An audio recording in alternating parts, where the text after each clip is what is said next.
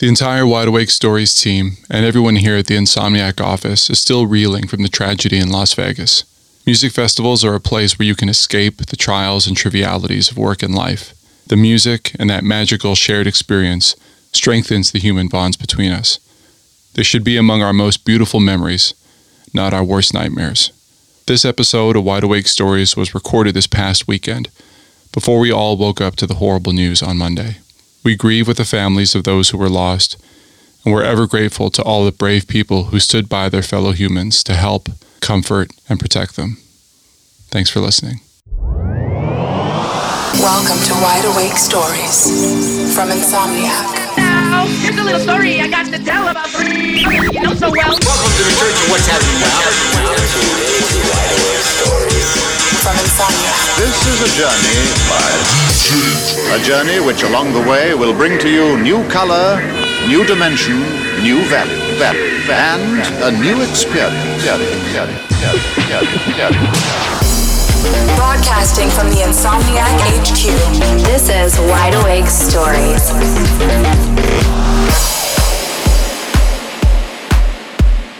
Hey, what's up, everyone? Welcome to episode 13 of Wide Awake Stories. Lucky number 13, of course. I'm here in the studio with Dr. Rob Seamus, Hello, hello. Mr. John Ochoa, Surgeon Donald Joe.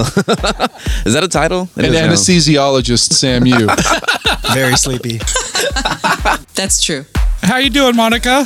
I'm okay. I'm making urgent updates to the EDC Las Vegas website as we speak. So pardon me if I start to speak gibberish. Mad amounts of traffic to the EDC Las Vegas site. As you all know, we are on sale for EDC Las Vegas 2018. Uh, I'm going. you'll you'll be there. I'll, I'll be I'll be there. Will you be there? Clearly, and I'm talking to the listeners now. Clearly, everyone will be there. Well, maybe. Have you heard about this whole end of the world thing? I mean, it was supposed to go away on September 23rd. Apparently, things have been rescheduled. Gotcha. I didn't get a calendar reminder though. Set your calendar. October 13th, it's all.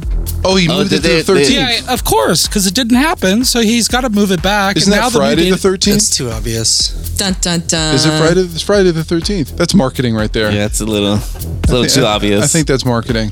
Monica, what's going on in New York right now? Is has the weather changed? Are the are the fall foliages coming down or what? No, it's just summer forever. I like summer, so it's kind of cool. But yeah, no, I'm sure it'll turn on us like the fickle bitch that it is any moment now, I'm sure. I got a little New York and LA this weekend. I went to uh, the Broad Summer Nights. They had their closing party, and it was pretty awesome, man. It was a Basquiat show, and they did a whole series this summer. They did Andy Warhol, they did Takashi Murakami, and the closing weekend they had Basquiat, and they had a couple really rad acts. Here's what I did over the weekend. I trimmed the hedges in my backyard. That's a euphemism. I pruned the roses in the front yard. No, none of these are Also, euphemisms. also And I didn't go to the gym. not a euphemism. That's definitely a euphemism. hey, you want to not go to the gym this weekend? That's like what I tell my wife every. Hey, you want to not go to the gym? Want to sit on the couch and eat chili con queso all night? yes. Yes. The answer is always yes. Welcome to Wide Awake Stories. We have an amazing show lined up for you. It's a little bit of a throwback show. Uh, I sit down with Mr. Pete Tong, the one and only, to discuss his upcoming Ibiza Classics show at the Hollywood Bowl. You double dipped this show. I did, and then I bounced over to the rooftop of the Standard downtown to chat with the brothers Hartnoll. Please tell me you wore your glasses. I did bring my glasses. You didn't Um, wear them though, did you? I, I it was daytime. Okay. They weren't. They wouldn't have been as impactful. Uh, for anyone who doesn't know, uh, when I say the brothers Hartnoll, I'm referring to the one and only Orbital. They are back together. They played the Electronic Music Awards. They've been doing a host of gigs all over Europe, and uh, they are back and better than ever. And they've healed their wounds. You got to explain the glasses though, right? Um, just Google Orbital. I'll, I'll save you all. We got an hour. Google it. Sam, you caught up with some people at Nocturnal and talked to them about their first DJ gig, right? Correct. Yeah, I chased down uh, Billy Kenny, Will Clark, and Cut Snake to get the details on how their first DJ gig went down way back when. But let's kick things off with my interview with TroyBoi. We caught up at the Hollywood Palladium right before he took the stage on his Left is Right tour and talked about his brand new album. So I want to start off by talking about your new album, Left is Right, which when I listen to is all over the place mm-hmm. in the best way possible. You know, there's trap, bass music, grime, R&B. Do you find it challenging to switch between so many sounds in one project? So with my Left is Right album, I felt I had to show my listeners what I was really sort of capable of as a producer. And I know a lot of the listeners of my music have really kind of taken a liking to sort of the trap fused stuff but those listeners might not necessarily know that I could make house music or R&B or any kind of mixed genre stuff which I ended up putting in the album. So I really wanted to use this album as just as a showcase for my sound, what I could do as a producer. If you haven't heard, or if you've heard stuff from me before, maybe a different route or a different sound I've created, and just to introduce people to what I could really do. Was there any song on the album that was the most difficult to produce? Maybe a sound that you hadn't really quite yet explored or perfected yet? I just wanted to make music, and I think whatever the best sounds that I came up with, I just ended up putting on the album. I actually made at least about 35 35 to 40 tracks and then whittled it down to like 20. It was very tough. Even even 20 is a lot of tracks, you know. Was it always your mission to remain so genreless, so to speak, so experimental, or did that come about as you began to create more and more and discover your sound? I've always wanted to be very experimental with my music and since I come from quite a, a, mixed heritage background, I definitely owe that to the influence in my sound, especially when it comes to like the world's music and the world influences in my music. I, again, like to have this album and have it done in the way it was was completely intentional. Much like your music, your background is quite diverse. You know, you're British born, you're of Nigerian, Chinese, Indian, and Portuguese descent. Was that all of them? is it important for you to reflect your culture in your music and in, in, your sound? It's absolutely important for me to like reflect my culture in my music because it's me. My music is like an extension of me and it's definitely part of my story which I try to communicate but through music. Like a lot of rappers can say their story through the lyrics but I say mine through sounds, through timbres, through instruments. And that is, you know, when you hear a track with perhaps like a Hindi vocal, or, you know, that's definitely me reaching into my cultural heritage from India and paying homage to them. Whereas I might put some like African influenced drums in my tracks, and that's again paying homage to my African roots. Again, I just, I love to play with that idea. And, and personally, like, I think that the best music does come from like world music and real instruments. So I'm um, I take pleasure in doing that. So, did you grow up with these world sounds around you, or did you just discover them on your own? It's a mixture of both, to be honest, but I would definitely say that it all roots through, like, or stems through my parents. I mean, especially with the Indian influence stuff. Like, I mean, as a, as a child, I used to watch hundreds of Bollywood movies with my mum, and anyone who watches Bollywood movies will know like there's tons of songs in one movie. So if you can imagine maybe nine songs times a hundred movies or 200 movies, and that's me absorbing all of that kind of music. And again, I'll use Indian music as an example. There's so many different types of emotions that are expressed, especially. And I think the chords, progressions, especially from world music, is something that's completely and always like interested me. As I grew older, through those little ideas, I took it upon myself to kind of explore a bit more into world music and just take it from there. In my opinion, world music has the best samples waiting to be discovered, especially Bollywood. Oh. the riffs, the textures. I mean, for me, I, I love string instruments, and that's I think the most heavily used like in- instruments in like Bollywood music in general. I'm a sucker for world music, straight up. Would you say there's a way to classify the TroyBoi sound? Oh, that's the tough one. It's a very tricky question. I think you'll know a TroyBoi track when you hear the traditional swing. I don't know. I think if you hear something pretty unusual, something very muddled and mixed, it's probably me. Are there any sounds you haven't yet explored that you hope to one day experiment with? Absolutely. I would love to, and I have already experimented with Latin music, uh, reggaeton. I've actually made a, a pretty cool track, which I should be actually releasing very, very soon. And it's like a mixture of the Latin reggaeton vibes mixed with trap and hip hop. I can't wait to release that. And that has always been something, and especially the fact that I moved to Miami, I hear reggaeton every single second of the day. Couldn't get rid of Despacito. so, if anything, yeah, um, that's that's definitely one thing which I've been wanting to like explore on. I think we could definitely thank Despacito and people like Diplo for opening up people's ears to Latin sounds, and now TroyBoi to opening up sounds beyond the baseline. Since the beginning, your music has always straddled the worlds of electronic music and hip hop. You know, there's a lot of trap, heavy beats in your sound. On Left is Right, you even have a song with the one and only Ice Cube, which is mega. Any plans on doing a full length hip hop album?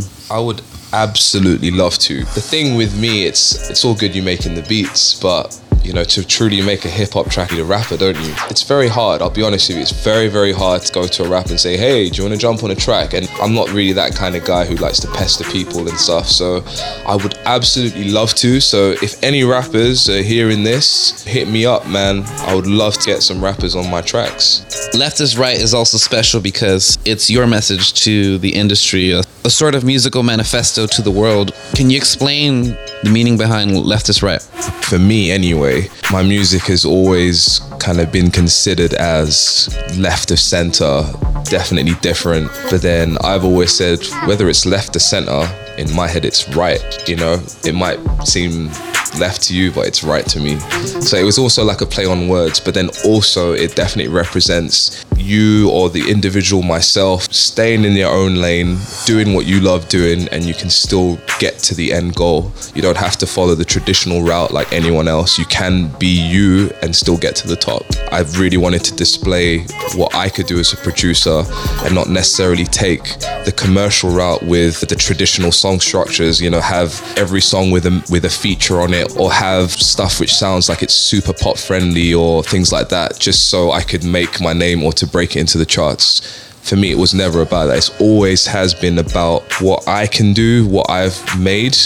And thank goodness what I've been doing has resonated with many, many people. This is an homage to them. You're pretty deep into your Left is Right tour. It goes all the way through December. You're going to Europe. You're a busy guy. How do you see the Left is Right show as an extension of the album? What I love about this show and this tour is that people have heard the music, but my Left is Right tour is gonna bring the music to life and that's always been my goal. As much as you're gonna come to see me and listen to the music i want to make it a complete unique experience which is why i have brought so many different aspects and surprises to my show. And it's definitely not the traditional thing that you're gonna see. When you see other djs say they're to go on tour like you might just see them behind the deck and that's just it. They're to play a set. But with me in this show it's all original music and it is a show it is a performance it's it's something different and something new. So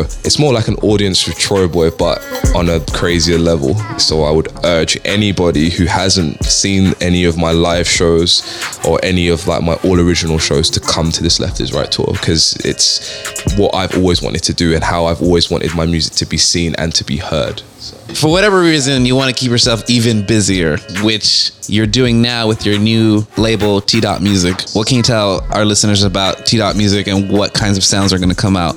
So yes, my new label T Dot Music. I've just launched that, and of course, I put my my own album Left Is Right on there.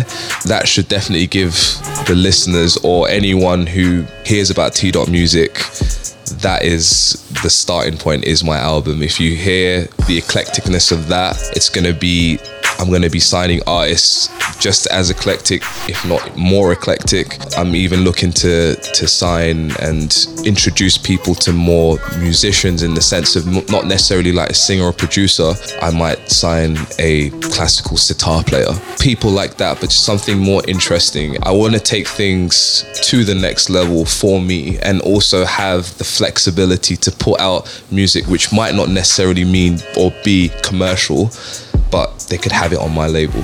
I like to have things with edge, and um, T Dot Music is definitely going to have the edge. I know you're a hardworking guy, and I know you're already thinking about your next project. so what?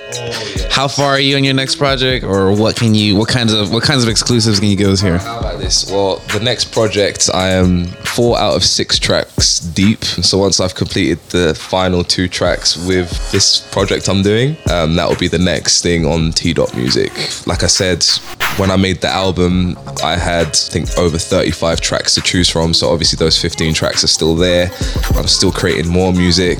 I, I want to work with more artists. Eventually, I want to start my own festival as well. That's another thing I'm looking to do. So that's I mean, but other than that, yeah, the music and everything is all going to be consistently done as the boy normally does. Broadcasting from the Insomniac HQ. This is Wide Awake Stories.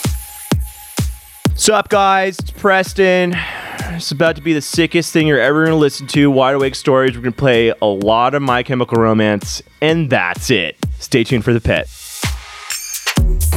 John, what was he like in the dressing room? I'm curious if he was like stressed out or if he was chill and relaxed or like what was the vibe? Dude was in sweats, super comfortable. He sounds very uh, British. He's very, really great. I could listen to him read the phone book. He's got a very nice uh, sort of cadence, accent. I'd like to watch him read the phone book. oh, did I say that out loud? Monica's catching feelings.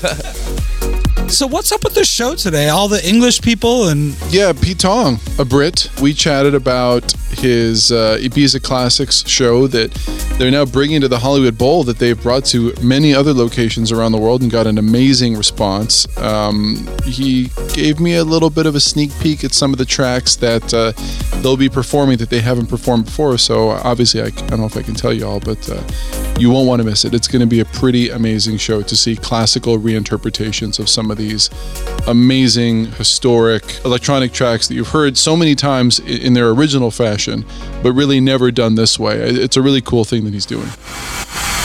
Artist Relations.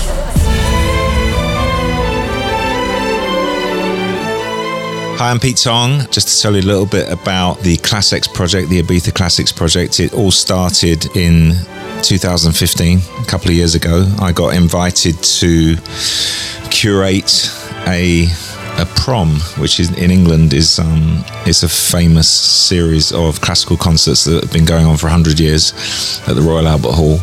Um, they wanted to contemporize the the appeal of the proms concerts. These these concerts uh, they run for a month actually in the summer every year. So they approached BBC Radio One. BBC Radio One talked to me and asked if I'd like to pick up the baton and um, and run with the idea. It happened to be the 20th anniversary of me taking Radio One to Ibiza and broadcasting from there. So we thought we'd make a a special kind of week of, of programming to celebrate the fact we've been doing that. And uh, what better way than um, to do a kind of classical concert at the Royal Albert Hall, um, playing all, all you know the seminal tunes from you know that kind of people remember from Ibiza. So it took me about six months to get it all together.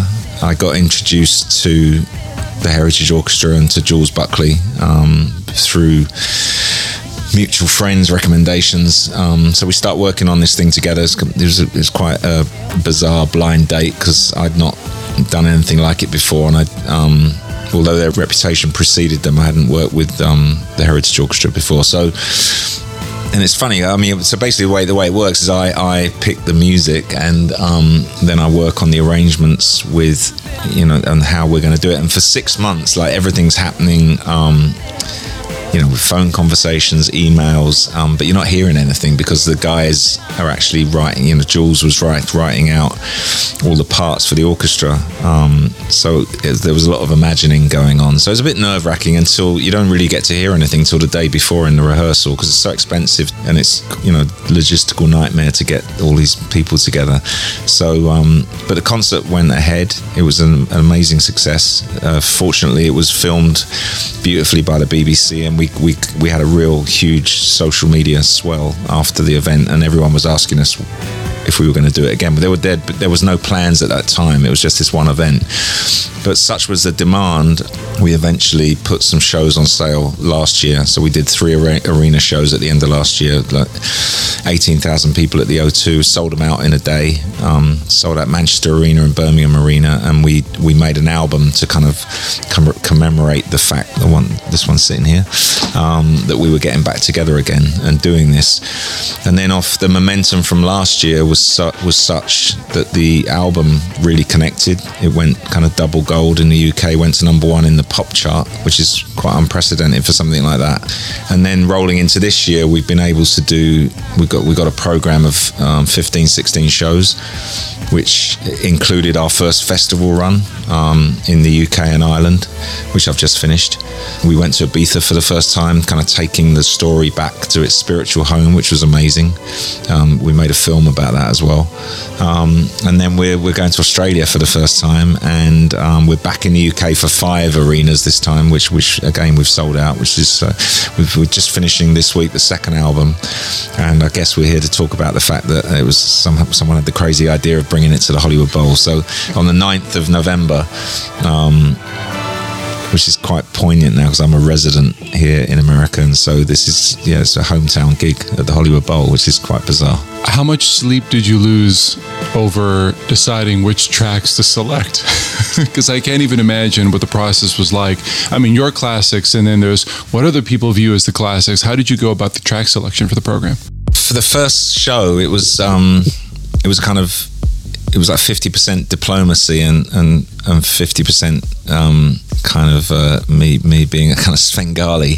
So I, I actually asked. I kind of pulled all my con- colleagues at Radio One that were involved in the Ibiza story, both behind the scenes and DJs, as to what they thought, and then I had my own ideas as to what I thought. And initially, we had seven. I'll tell you a funny story. We had seventy a 75 70 minute slot to fill that's what we were given i think 75 minutes and um it seems mad now but i had this idea that we were going to do each track for a minute. So we had 70 75 tunes. They laughed at me like the orchestra or the Jules particularly just said that's absolutely impossible because it, I literally have to write out the parts for 65 players and it would take me five years to do that many. So that got we basically whittled it down to 20 tunes. Um, and it was it was a debate amongst me and, and Jules and, and Chris Wheeler who runs the Heritage Orchestra um, really getting into the kind of obvious things of what tracks would actually orchestrate the best. So you know dance music history is littered with many tracks that reference orchestras or play play orchestral parts, even though they're not played by real orchestras or sample orchestras. So um, they, they were the mainstay ones. A good example being right here, right now. And Fatboy Slim sampled that orchestra part.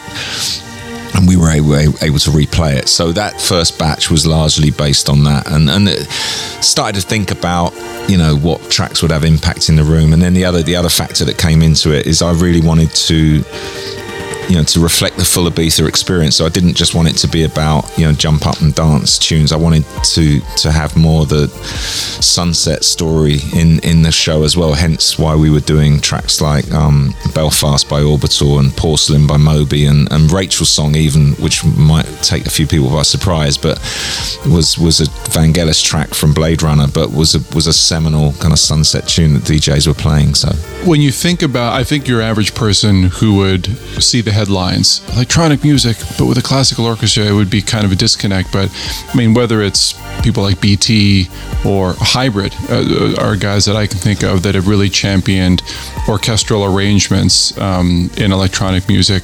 Talk a little bit, if you can, about just electronic music's history with orchestral arrangements. Well, one one take on it is certainly the fact that um, historically, you know, you go back to the days of disco when when um, the record business was a whole different animal, and, and the value in, in recorded music was so much higher. You know, the disco era, the, the accessibility to orchestras was was a given. So you know, the, the, we wouldn't have disco without orchestras. I mean, the Salsoul Orchestra, all all the studios down in Florida that were, were, were making those records, like the TK label and stuff like that. You know, right up, right through to the kind of Barry White, exper- you know, working with the Love Unlimited Orchestra. So I think orchestras and, and disco was was hand in hand. Um, it, it, was really after disco was kind of thrown out, particularly in America, and became a dirty word when kind of house music started kind of rose back up almost 10 years later um, through through the inner cities and, and, more the kind of underground world of Chicago and New York. New technology at the time was was you know the first Roland drum machines, those early synthesizers, and they had um, string patches on on the on the on the keyboards, and you know those people, you know, a lot of one finger wizardry, a lot of people making it up as they went along because you know these all those early records. Um, on DJ International and Trax and those early labels in Chicago were, were quite often it was the first time you were hearing the technology as well as well as first time you were hearing house music. And a lot of those records were tributes to back in the day, you know, like Farley Jackmaster Funk, um, JM Silk, Music is the Key, um, Joe Smooth, Promised Land. They were a homage to a to a to an era 10 15 years before um, and they could they couldn't get an orchestra so they were they, they were writing orchestral parts on on left or right hand um, so those are the really interesting tunes to go back to and and see how they um, they obviously transform quite well. I mean, and then you know, obviously looking at Detroit and techno, tracks like Strings of Life and Knights of the Jaguar, um, which came a little bit later were fully blown, you know, attempts to do orchestral pieces, but do, they were doing with samples. So um, there's a lot of an awful lot of crossover between, you know, the, you know there's, there's, a natural link. But I don't think the people that wrote those tunes at that time ever, well, they could have dreamt that they were going to be played by an orchestra. Uh, you as a selector. And as someone who kind of helps plot the course of where popular music goes, the success and the popularity of this project in an era right now where you've either got you're either in, on the tail end of the EDM swell or you're on the, the forefront of the kind of techno deep house. The orchestral part, the arrangements, those classics. What does the popularity of this project to you say about where maybe popular taste in electronic music is going? I think one of one things that, one of the things I wanted to set out and do with this was um, I think to a certain extent, all you know, a lot of people in in in dance music, in dance music history, electronic music history, we we all still have a little bit of a chip on our shoulder about not getting taken seriously by the kind of rock and roll elite, the mainstream, the found. You know, I just think on a on a musical critique level we, we sometimes feel we're not, you know, necessarily thought of in the same way as we should be. So for me, performing these songs in this way just adds gravitas to the history.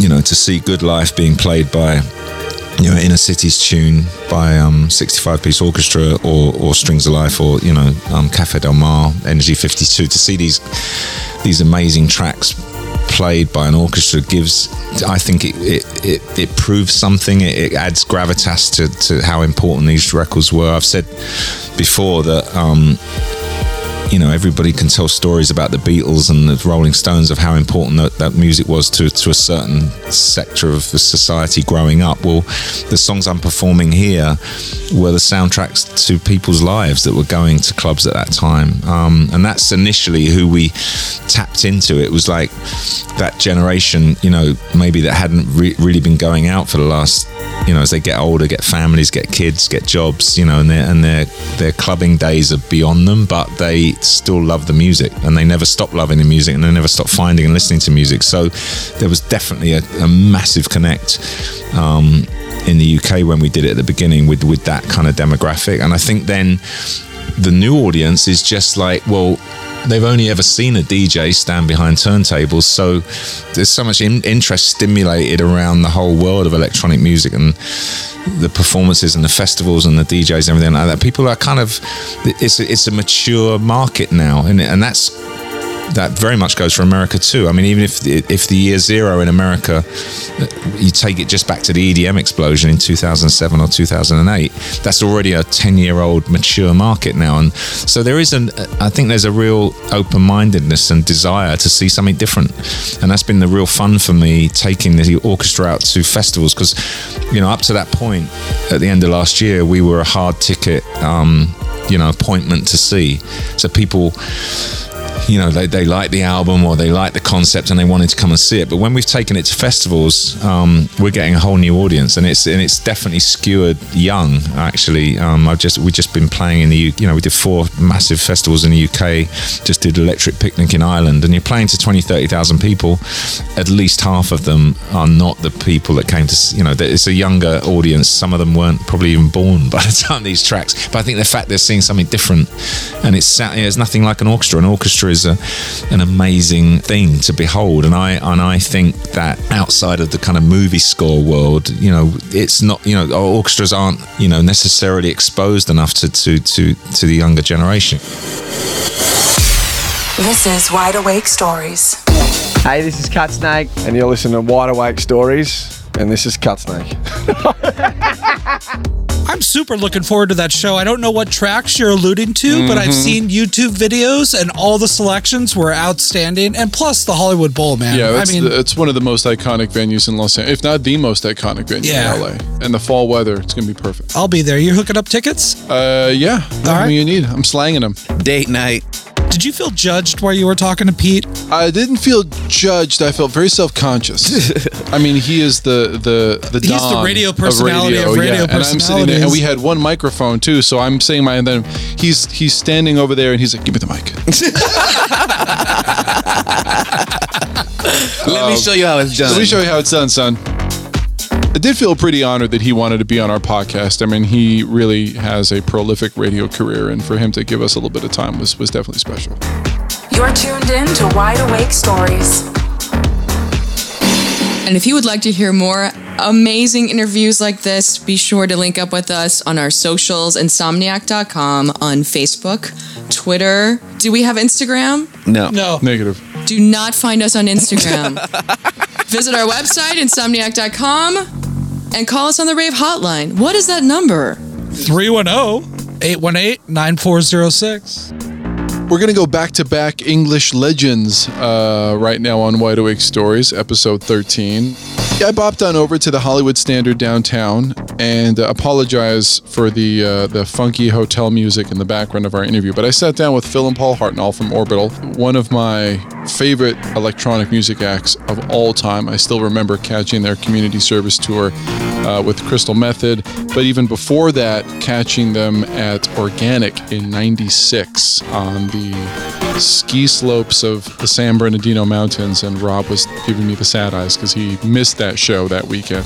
I've read about that show. It's legendary. It's legendary. So we talked about uh, them kind of reforming. You know, many of you may not know they, as brothers do, had a, uh tough time um, in their relationship. They weren't speaking to one another for a really long time, and uh, mended fences. Got back together, produced a great track called Copenhagen, which is out now.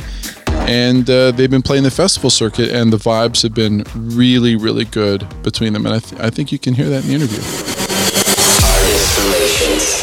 I'm here with with the brothers, the legends, the rooftop of the Standard Hotel, Phil and Paul from Orbital. Hey guys. Hello. Hello. You guys just had a show last night, performed at the Electronic Music Awards. Tell me about that. How was Oh, that? that was fantastic. It was really, really good. It was like a great new concept, you know, like the an award ceremony. It's like this. If you give P- Paul Oakenfold the, the job to do an award ceremony, that's what you get. There's no awards, like you know, it's all like, a, oh, it was just great. So he represented like Detroit, Juan Atkins, uh, you know, all these uh, floor plan, all these other people. Were us and Moby, and then you had all the the, the young the, the younger generation, all them doing their shit on another stage. You know, it's fantastic.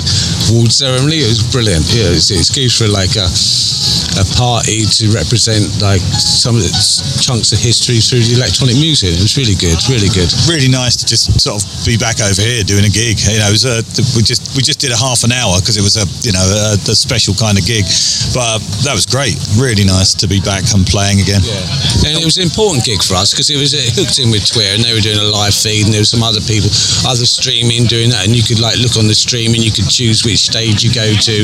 You know, so there's a lot of firsts and there's like, you know, 360 things going on. But for us, like we just got back together after uh, like version three we're on now. Orbital Mark Orbital version three, yeah, totally. What was it like getting together and seeing some, of, some of the old guard last night, like seeing Moby there, seeing, Oh, it's seeing fantastic. Paul Oh, it was great. It was great. It's just like being on the See the Light tour in '93. Yeah, it was fantastic. No, it was really good. It was really good. But that show last night wasn't the first show that you guys have played. You've been touring in Europe, you've been touring in Asia. When you guys finally reunited and got back together and played that first festival, what was the energy like? Not not only in the crowd, but what was the energy like and the, and the, the chemistry like between the two of you guys behind all the equipment? That's great, wasn't it? Well, Good yeah, fun. But it was a bit. It was a bit like because we haven't um, even spoken to each other for about four or five years, and then and playing live, and you know, we got into a, a bit of a barrier with our relationship. You know, that sort of cycle, and you know, and it's like, oh, well, you know, we don't know how to fix it. You know what I mean? And so, and playing live was important, but it was like, oh, I don't know how this is going to be. How is it going to be? And and for me, it's important that we really enjoy it. We really get, get back to where we first started, and we- how we with gay abandon is our favourite word at the moment. You know, it's brilliant. You know, and it was like that, and to, for us to enjoy playing together, because you know, and, and it was really like, and as the summer's grown and we've been doing it more and more, it's really like, it does feel like, for me, it feels like we're just like, yeah, and, and when we're like that, we're in the groove, it just gets better and better. That's to me anyway. Yeah, I'm just nodding on the radio. Yeah, great. I hope you agree. um, you just said we didn't know how to fix it. So I guess Yeah. maybe let's back up for the people that might not be familiar and let them know what was broken to begin with, and then how did you end up fixing communication was broken basically and, and in presumption and sort of frustration and not not knowing how to explain ourselves being boys and all that sort of thing and not you know I just say oh well that's for me it just seemed to there was a wall there that oh, we don't know how to do this so we sort of ran away. I gave up on Paul and, and you know and he gave up on me and you know what I mean? And we gave up. And then you know, and then time is a healer, and it's going, you know, I can't even, I can't cope with this. I, I've lost my brother, and then it just made all of the whole history of Orbital not worth it for me. I've lost my brother. What's that all Did you feel the same way about losing Yeah, your brother? no, it's great. You, you know, it's like it, it- you you don't notice it, but you've got this terrible kind of grudge and this thing, this hole in your life because it's bad falling out with you know with your family because it just gnaws away at you. So, you know, we got like Phil says, we got two things back. We got our old job back, and we got our brother back. You know, Yeah. how's that? Yeah, and this time, for me, it, it's got to be, you know, because we have made albums and we've been working together. It's almost the elephant in the room, and we're sort of trying to put a brave face on it, but it's not really been enjoyable, and it's not been the chemistry, and we're sort of trying to make out this. Do you know what I mean? But retrospect is a wonderful thing, and this, for me, this time, it's got to be. It's got to be that. I've it's genuinely got to be that. Otherwise, I'm out. It's not worth it. I've got my brother back. You're not talking about getting out again already, are you? No, no, I was just saying. did you hear that? No, Did did, did I say that? Yeah, yeah. Did I say? Did I say that out loud? um, for me, when I go back as a, as a fan and as a listener of albums, and I go back and I was I was I was talking to Paul about listening to uh, Middle of Nowhere, and that album had just amazing cohesion to it, and it felt like one. It, it, it felt like a union, right? Right, as an album. Then the Yeah. Blue album, which was also good, but in my opinion, the Blue album didn't have the same kind of cohesion to it Hmm. as Middle of Nowhere did. So, I, as as a fan again, I'm curious to see what the next album is like because the energy between you is so good. I, I'm guessing that it's going to go back to that sort of musical cohesion as well. Well, well, yeah, it's funny should say that because, yeah, I mean, the Blue album's the Blue album, and it is your, your little thing at the time, you know, but it's not. It, it was that was when it was properly broken in our relationship, and I think that sort of comes through a little bit on that every now and again. I can see that, but and yeah, in middle of nowhere, we're a little bit, yeah. We were Middle of Nowhere, it was a great album. Yeah, yeah, exactly, yeah. And then Wonky. That's what I say. Tell me about that one because that because What? Yeah, one, well, Wonky was a good one. That was a real kind of. Um, that was where we got back together, though, wasn't it? Again, wasn't it? Yes. And then, and then, and it was sort of, we almost made it. Do you know what I mean? But there was still unsaid things that weren't. We didn't know what were unsaid or what they were. What was what was to be said. Do you know what I mean? It's sort of like not not knowing how to fix it. But we, that was a bit like putting on a brave face. But it was a little bit more. We gelled a, li- a little bit more, didn't we, on that? But but it wasn't it wasn't like this like how we are now, in my opinion. How I feel. So tell, yeah, tell me about Wonky. I mean, Wonky was really, um, you know, we'd hit the ground running with two years worth of, you know, two seasons worth of festivals, and um, just wanted to sort of put together something that was that would uh, was made of stuff that we'd like to play live, basically. So that was the kind of idea behind that album. It's very much, you know, uh, not that we played all of it live, but you know, trying to do things that were going to sound good in a in a live environment.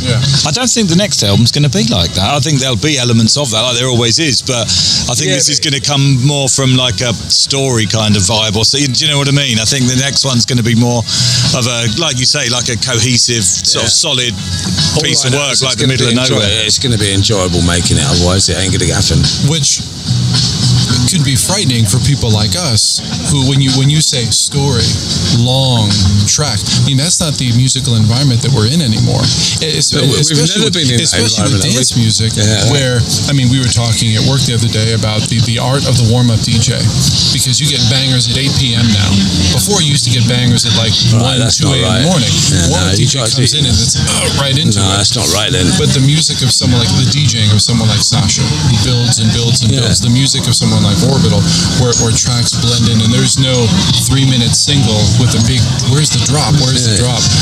Knowing that you guys are going to go back to, to, to doing that magic that you do, do you just fly in the face of what's of all the stuff that's popular? You just do, you know, we're going to do what we do, and, and how it's going to come out, it's, it's, it's going to come out. Yeah, absolutely. I mean, I think the only thing that, that, that is, could be different is I don't think you know back in the day we were making sort of like 78 minute albums because that was the you know CDs with the new format and that's kind of what you did. But I think those albums were too long. I'm, I'm a real fan of the, the in, 45 minute the album. space provided. Yeah, yeah, of course you do. Yeah, was. Young and Feel the space- enthusiastic and excited, excitable. But actually, I think 45 minutes is a better kind of listening experience. You know. Well, you know, that's not, you know, it is what it's going to be. Do you know? Yeah, of course. it's, uh, But I kind of, you know, We're- part of, you know, part of doing doing music is kind of.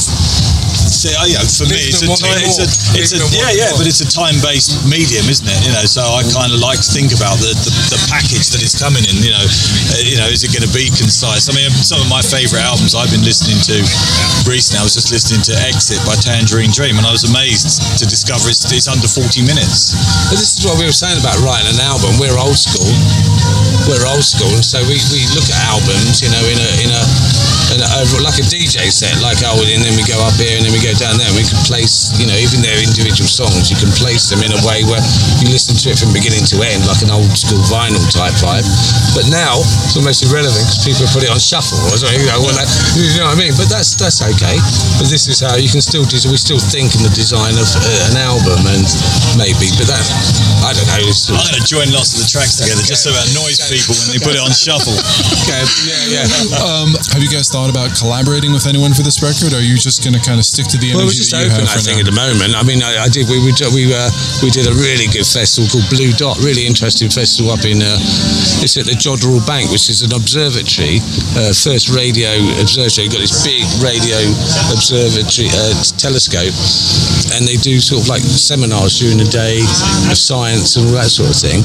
And Goldfrapp was playing there, and she's like, "Oh, hello, you know, Alison. I love her to death." And she's like, and she's you know she's featured on a lot of our tracks, uh, you know, and uh, and that was an idea. I'd love to do a track, but for me, I'd love to do you know when we're starting something, uh, and like a, a track will appear and go, "Fuck, wait a minute," and then that's uh, she doesn't know this yet, by the way. you know, when a track will appear and go like, "Oh, we need Alison for that," do you know what I mean? I'd love to. That's yeah. I'd love to think about. Yeah. Um, when you, I was talking to um, a Brighton-based band as well called the Slaves. Um, they, you know, Oh, yeah, they were talking yeah. about coming in and just, you know, we don't know if it'll work, but we're gonna, we're just gonna try something out. That's just have a old punk, old school punk sort Yeah. of vibe. They're, they're, in young men's bodies. They are. They are. It's great. It's Are almost. you, uh, is your studio now? Because I know that you both have separate studios, separate no, I houses. don't have. No, we've got one. studio? No, I don't know. I didn't have a studio anymore. So Yeah, I've, I've got a back to- I'm back to under the stairs. go to Paul's house. Yeah, I do go to Paul's house. No, no, he's, no. He, he, he uh, uh, no, almost the first week. I thought it was really sweet. Got some keys cut for me for the studio, which was a really lovely gesture. Fantastic. Yeah, it was. It was. Still regretting it. Has he brought his toothbrush and tooth, toothpaste over to put in the No bathroom? chance. What, is, what was that? What was that? I missed the question. Is the, toothbrush, is the toothbrush over at the bathroom yet? No, not really. No, not that. He, he, he, steady on pigeon steps. Um, so I was in the office and I was playing on my speakers Halcyon. And I was playing the live version off of Insides. And it got to The Belinda our, our favorite part, Belinda Carlisle, uh, Bon Jovi portion of the of the entertainment, and and people started wandering in from from outside. And I work with a lot of people who are, let's say, just younger than I am. Yeah. And they walked in and they were like, "What the hell is this? I know this track, but is, is this who remixed it?" I was like, "No one remixed it." so, Telling you, long telling you. story short, what's what, what, in 2017? You guys have to you got to bring back some sort of remix concoction of something. I mean, that was a stroke of genius. And Well, and, yeah, you that, know. that worked well. That was that was that's- yeah that's because we kept, we kept that very live, and that was a Yeah. live joke, and our very nerdy fans, and you know the train spot got you know some of them went with it, and some of them were really upset about it. Going, Yeah. well, you know, oh, my God, it's not pure. What the fuck are you doing? And it's funny because now we've gone round again. There's another generation came through, and that sort of Belinda, that 80s sort of stuff. I was at a party. I'm not even joking. And like 16 to 25 year olds playing all that stuff. And they'd, they'd sing it away, and they're singing all the all the. It's like how the fuck do you even know these these uh, the words to these songs? Paul, Paul was laughing earlier. Why, why, why were you? Was I? Was I laughing? he, he gave you a little bit of notes. Did like, he? like Yeah, you guys have nudge. had this conversation before, and this is an "I told you so" Did we? moment. No, I don't know. I don't think so. oh, like, oh, that's too deep. Um, no, so yeah, but no, but I know what you mean. And then the Belinda Carlisle thing, because we played a lot of festivals this year, and the youngsters they love that bit because now because they're playing that stuff. Do you know what I mean? I mean, I never really liked it at the time, but I don't know what you're doing here. Where Let me were ask your you this. parents?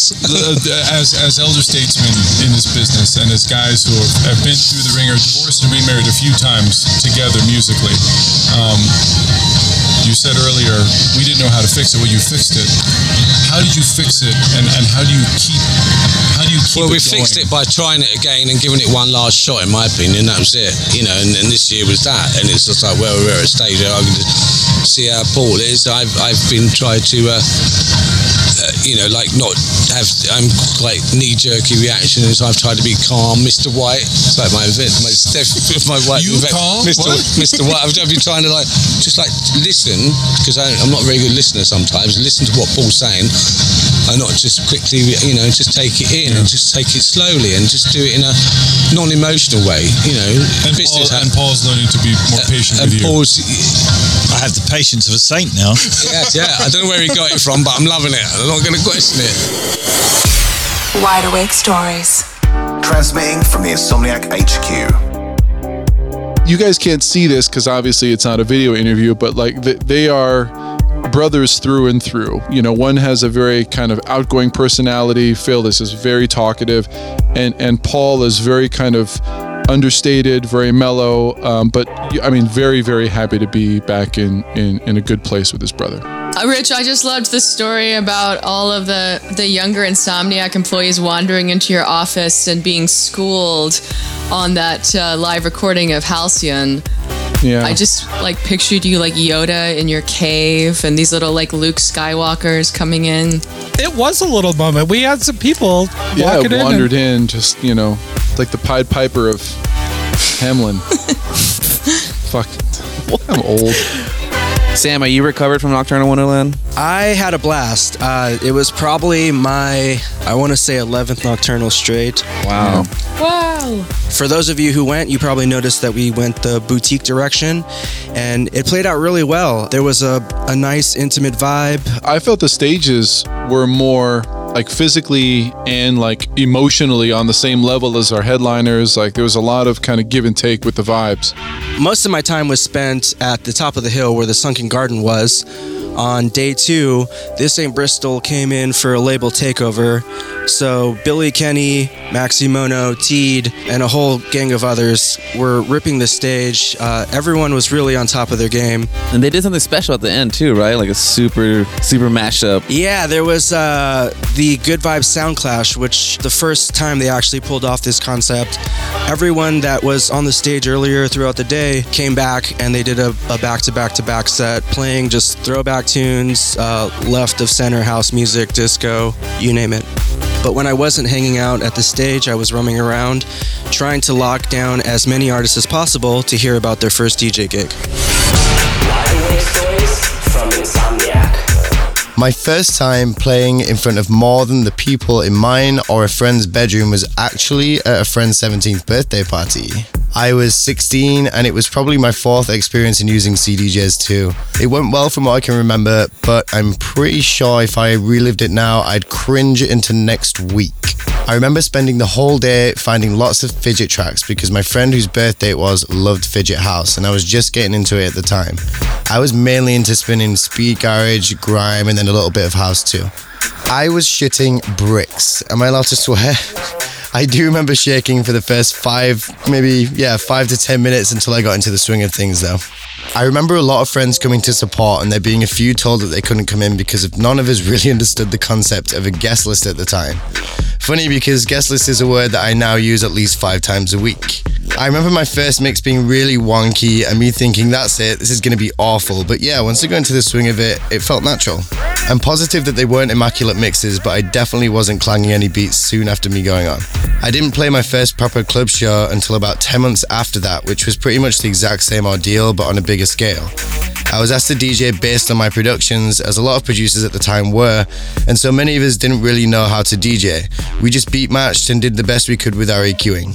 The best lesson I learned was to get out of a mistake so fast that only a few industry people or DJs may notice, if that. I do remember around the time that I moved to Germany around three years ago, my stage presence completely changed and I was confident enough to do whatever I wanted with my hands, face, and body language whilst playing. I think becoming successful in your hometown will always be hard because more people know you personally, and people either get jealous, don't see you for the talent you are, and many other reasons. All of this definitely came over time, but even if I was told these things without learning myself, I doubt I'd have really listened.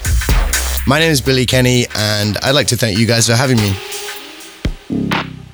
Hey guys, Will Clarke here. Hope you're doing well. So, I decided I wanted to be a DJ when I was nine. I started to learn and teach myself. I went to a thing called the DJ Academy when I was 13 in Bristol. It was a school of for people wanting to DJ, really. I think it was like a 12 week course. And then at the end of that course, uh, we all threw a night on the park. The course was to learn how to promote, etc., etc. So yeah, I was 13 and it was in Bristol in a place called Fiesta Havana. I actually got thrown out of the club on my first DJ set because obviously I was too young, but they let me back in and ended up playing. It was a good night. It was back when we when I, vinyl was everyone played vinyls, so I literally knew everything, all the cue points, when to mix in, when to mix out, when to use your EQs and everything like that. It was kind of a scientific, or no, not scientific, like a mathematical thing for me. Then there's there was no like improvisation or anything like that. It was literally just play the records and leave. I was so nervous. I know I was shitting my pants. Getting up on stage for the first time, all I remember is being super nervous, but also really excited as well. It's kind of like the start of something, and I knew it would be the start of something just purely because I knew what I wanted to do for a living. The crowd reaction when I um, was first playing, I think I had like majority of my family there, all my brothers and sisters' friends. I think my school teacher came along actually, which was dope. She was she was a good teacher. The one thing that I kind of learned from my first DJ set was practice is key. There's nothing worse than going on stage and you don't know know the records that you're playing, or you're not confident in mixing, or you're not confident on reading a crowd. But the key thing for me it was to learn to be able to mix without thinking about it. And then from being able to mix without thinking about it, it turns to then being able to read a crowd, which then means you can choose a record on what you think the crowd is going to respond well to and then you can learn how to take a crowd on a journey and like go from different kind of genres in the genre that you play. So you're kind of just taking the crowd on like a super nice journey but without them even knowing. Also i ended up moving on to residencies in ibiza when i was pretty young from like the age of 17 residencies made me so confident as a dj it allowed me to completely understand how to read a crowd, understand how to mix. Because I was playing like 8 to 12 hours a day, seven days a week, I learned my records by heart. I knew when the breakdowns start and things like that. So I think doing a residency is what everyone should do. Learning how to warm up for like big headline acts. You can always tell when a DJ goes f- from not learning to DJ to writing a massive track and then they're kind of put straight into the DJ world. Um, you can tell there's amazing DJs out there and there's amazing producers that aren't amazing DJs. I think the key is is if you want to become a, a good DJ, you just have to put the hours in, just like being a good producer, and practice and practice and practice. Big love, guys. Don't forget to check out my radio show on EDC Radio, The Barber Shop. My name's Will Clarke. and I'll see you very soon.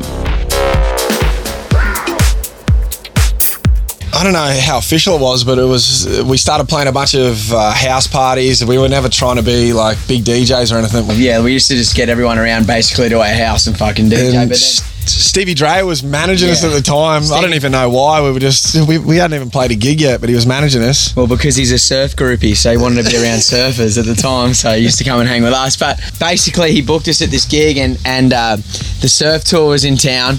All our mates from Australia were in town, and basically we got a bus of like 50 of the boys to come down to San Diego and watch us on the decks. We, get to the, the nightclub, we've never played a show before, and we're like, So where are we playing? And there was this big neon screen, and he goes, You're playing behind that? And we're like, Oh, that's kind of weird. Why are we, why are we behind that? He's like, Oh, well, I don't have a license for a DJ. So they're like, we played our first set behind a fucking screen. No one could even see us.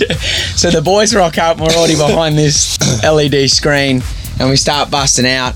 Basically, I go out the front of the of the club. I look around.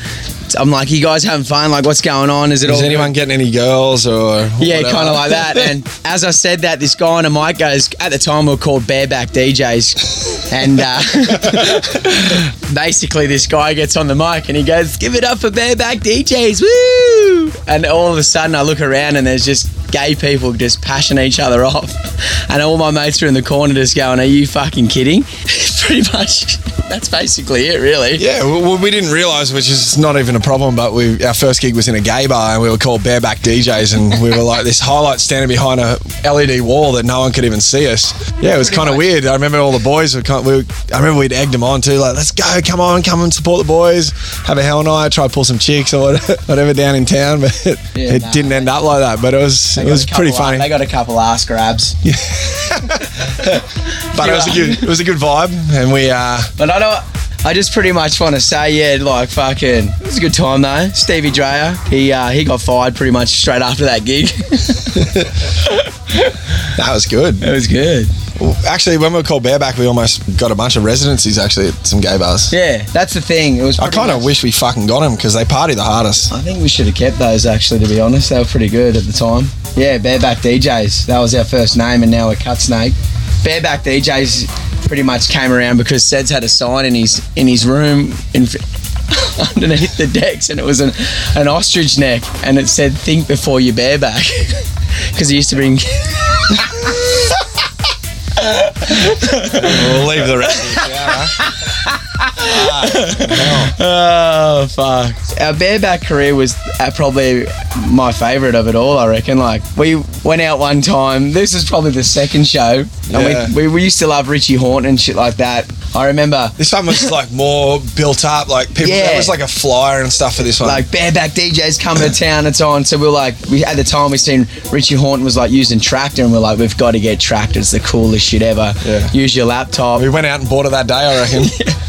and we set this fucking thing up in the club, and we had to play every song backwards. yeah, we didn't set it up right. We set all the cords up backwards so we couldn't figure it out. And the screen on the computer, because like when we were trying to DJ, like from the lappy to the CDJs, everything was going backwards. The music was going forwards. so you, every time you wanted to go forward on a track, you'd have to go back. Backwards, everything was in go back, reverse. you have to go forward. And we played like four four tunes, I reckon. And they all and we kind of we bogged. And the guy that was booking us was like, "You guys need to get the fuck off right now." This is Wide Awake Stories. Yeah, those guys are pretty nuts. I mean, all it takes is one follow of their Instagram to know how nutty they are. Have you ever heard an Australian talk that you didn't want to party with? No, not at all. No. It, it just, you- yeah. Yeah, I'm doing it wrong. you guys want to get a hold of us, you can find us on Twitter at insomniac.com, on Facebook at the same, Insomniac D O T C O M, or you can hit us up on the Rave Hotline, oh, 310 818 9406. Call us up, tell us about your first DJ gig, tell us about your first club experience, tell us about the time that uh, you had a falling out with your sibling and uh, patched things up and then went on to tour the world. That's very specific. You gotta be specific. Things not to call us about. Ticket on sales. yeah, true. But don't call us up and ask about when the lineup for EDC Vegas is getting released. Call us up, say what's up, tell us a great story, tell us a funny story, tell us a sad story. We want to hear your stories. Your stories are what make this show what it is. So that is it for this episode, and we will catch you next month for EP 14 when we'll be talking a lot about Escape, which will have just happened. Tune in next month for a new episode of Wide Awake Stories.